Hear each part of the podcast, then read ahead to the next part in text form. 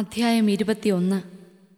അവർ ജെറുസലേമിനെ സമീപിക്കവേ ഒലിവുമലയ്ക്കരികെയുള്ള ബത്ഫഗയിലെത്തി.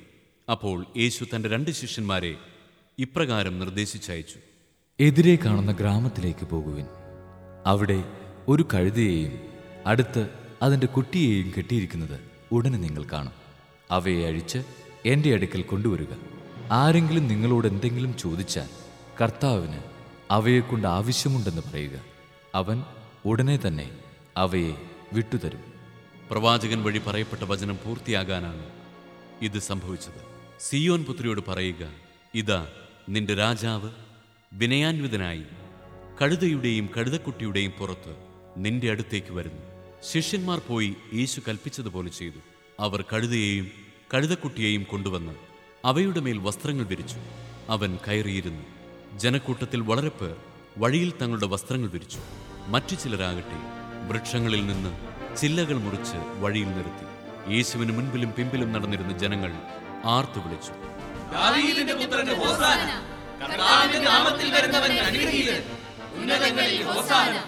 അവൻ ജെറുസലേമിൽ പ്രവേശിച്ചപ്പോൾ നഗരം മുഴുവൻ ഇളകിവശാൻ. ആരാണിവൻ എന്ന് ചോദിച്ചു. ജനക്കൂട്ടം പറഞ്ഞു, ഇവൻ ഗലീലയിലെ നസറത്തിൽ നിന്നുള്ള പ്രവാചകനായ യേശു. യേശു ദേവാലയത്തിൽ പ്രവേശിച്ച് അവിടെ ക്രയവിക്രയം ചെയ്തുകൊണ്ടിരുന്നവരെയെല്ലാം പുറത്താക്കി. നാണയമാറ്റക്കാരുടെ മേശകളും പ്രാവ് വിൽപ്പനക്കാരുടെ ഇരിപ്പിടങ്ങളും അവൻ തട്ടിമറിച്ചു. അവൻ അവരോട് പറഞ്ഞു, എൻ്റെ ഭവനം പ്രാർത്ഥനാലയം എന്ന് വിളിക്കപ്പെടുമെന്ന് എഴുതപ്പെട്ടിരിക്കുന്നു. നിങ്ങളോ അത് കവർച്ചക്കാരുടെ ഗുഹയാക്കുന്നു. അന്ധന്മാരും മുടന്തന്മാരും ദേവാലയത്തിൽ അവൻ്റെ അടുത്തെത്തി. അവൻ അവരെ സുഖപ്പെടുത്തി.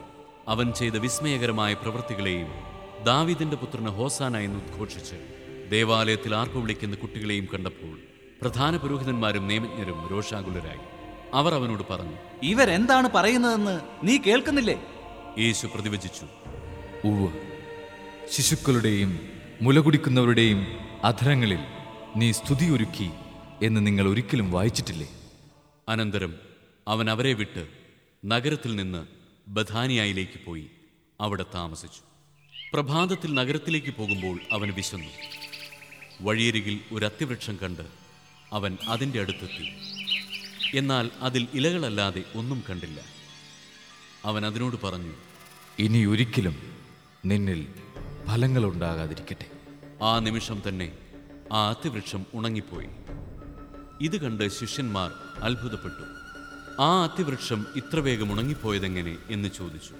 യേശു പറഞ്ഞു, സത്യമായി ഞാൻ നിങ്ങളോട് പറയുന്നു, നിങ്ങൾ വിശ്വസിക്കുകയും സംശയിക്കാതിരിക്കുകയും ചെയ്താൽ അത്തിവൃക്ഷത്തോട് ഞാൻ ചെയ്തത് മാത്രമല്ല നിങ്ങൾക്ക് ചെയ്യാൻ കഴിയുക.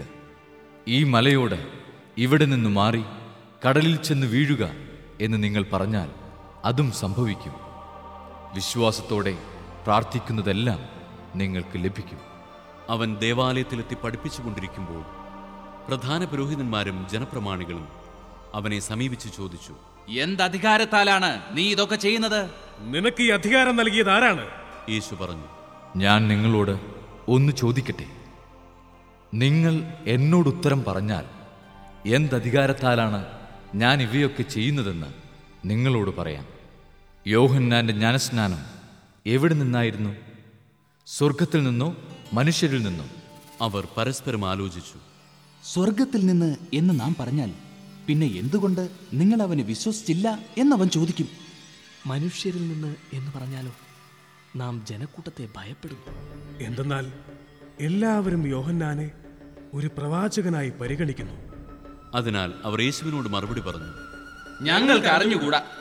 അപ്പോൾ അവൻ പറഞ്ഞു, എന്തധികാരത്തിലാണ് ഞാനിത് ചെയ്യുന്നതെന്ന് നിങ്ങളോട് ഞാനും പറയുന്നില്ല. നിങ്ങൾക്ക് എന്തു തോന്നുന്നു? ഒരു മനുഷ്യന് 2 പുത്രന്മാരുണ്ടായിരുന്നു. അവൻ ഒന്നാമൻ്റെ അടുത്ത് ചെന്ന് പറഞ്ഞു, മകനെ, പോയി ഇന്ന് മുന്തിരിത്തോട്ടത്തിൽ ജോലി ചെയ്യുക. ഞാൻ പോകാമെന്ന് അവൻ പറഞ്ഞു, എങ്കിലും പോയില്ല. അവൻ രണ്ടാമൻ്റെ അടുത്ത് ചെന്ന് ഇതുതന്നെ പറഞ്ഞു. അവനാകട്ടെ എനിക്ക് മനസ്സില്ല എന്ന് പറഞ്ഞു. എങ്കിലും പിന്നീട് പശ്ചാത്തപിച്ച് അവൻ പോയി. ഈ 2 പേരിൽ ആരാണ് പിതാവിന്റെ ഇഷ്ടം നിറവേറ്റിയത്? അവർ പറഞ്ഞു, രണ്ടാമൻ. യേശു പറഞ്ഞു, സത്യമായി ഞാൻ നിങ്ങളോട് പറയുന്നു, ചുങ്കക്കാരും വേശ്യകളുമായിരിക്കും നിങ്ങൾക്ക് മുമ്പേ സ്വർഗരാജ്യത്തിൽ പ്രവേശിക്കുക.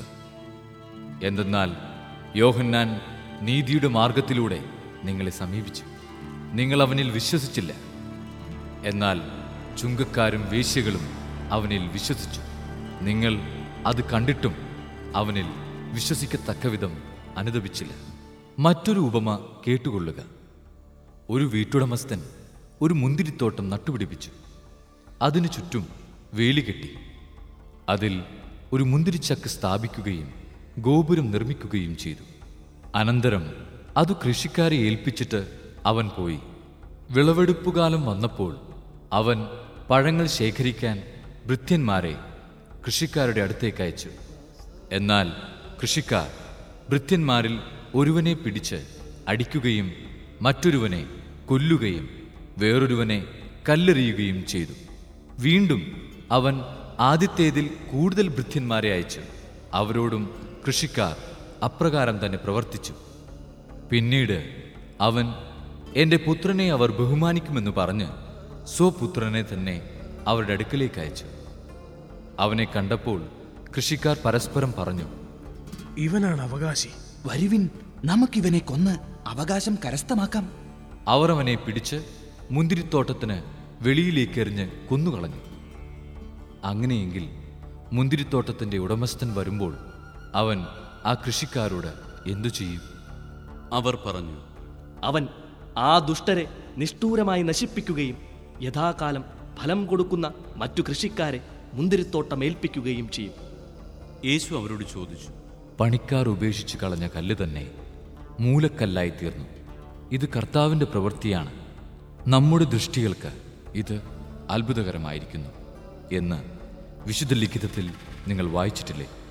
അതുകൊണ്ട് ഞാൻ നിങ്ങളോട് പറയുന്നു, ദൈവരാജ്യം നിങ്ങളിൽ നിന്ന് എടുത്ത് ഫലം പുറപ്പെടുവിക്കുന്ന ജനതയ്ക്ക് നൽകപ്പെടും. ഈ കല്ലിൽ വീഴുന്നവൻ തകർന്നു പോകും. ഇത് ആരുടെ മേൽ വീഴുന്നുവോ അവനെ അത് ധൂളിയാക്കും. പ്രധാന പുരോഹിതന്മാരും ഫരിസേയരും അവൻ്റെ ഉപമകൾ കേട്ടപ്പോൾ അവൻ തങ്ങളെപ്പറ്റിയാണ് സംസാരിക്കുന്നതെന്ന് മനസ്സിലാക്കി. അവർ അവനെ പിടികൂടാൻ ശ്രമിച്ചെങ്കിലും ജനക്കൂട്ടത്തെ ഭയപ്പെട്ടു, കാരണം ജനങ്ങൾ അവനെ പ്രവാചകനായി പരിഗണിച്ചിരുന്നു.